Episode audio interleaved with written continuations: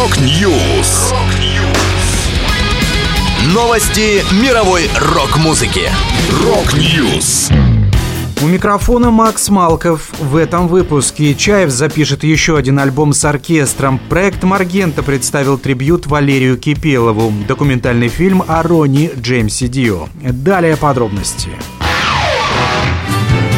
Четверо парней с нашего двора Под окном беседка, плач, гитара И о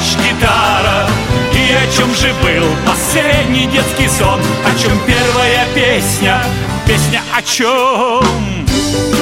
Группа «Чаев» записывает альбом с симфоническим оркестром. В него войдет 9 старых песен и одна новинка под рабочим названием «Дедушкина песня». Концертная премьера этого трека состоялась недавно на выступлении в Ленинградской области на фестивале «Дым над водой», где Чаеву аккомпанировал оркестр. Это будет не первый альбом группы подобного рода. В 2017 году Чаев и оркестр «Глобалис» выпустили пластинку «Теория струн».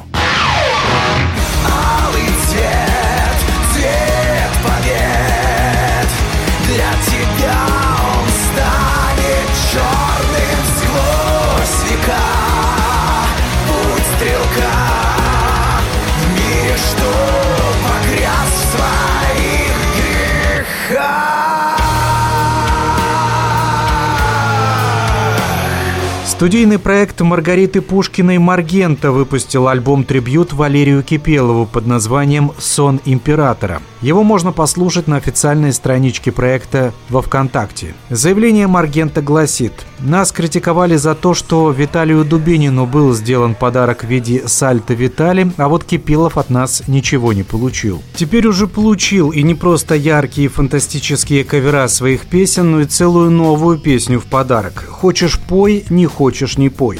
Добавлю, в записи принимали участие вокалисты Сергей Сергеев, группа «Форсаж», Михаил Сидоренко, Байрейт, Михаил Серышев, экс-мастер, Анжелика Маркова, Эльга Серебрякова, Петр Елфимов, Гран Кураж и многие другие.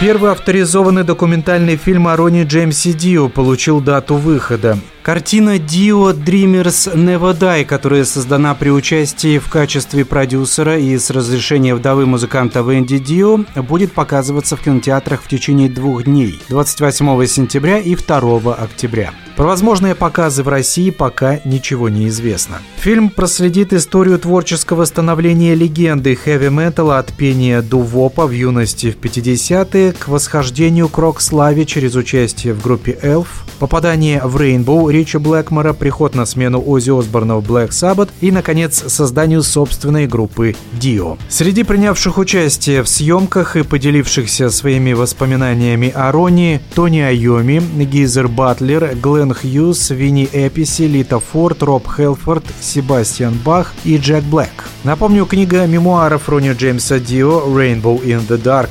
Автобиография вышла на английском языке в июле прошлого года. Работал над изданием до самой смерти. Завершил труд его друг и соавтор, музыкальный журналист Мик Уолл.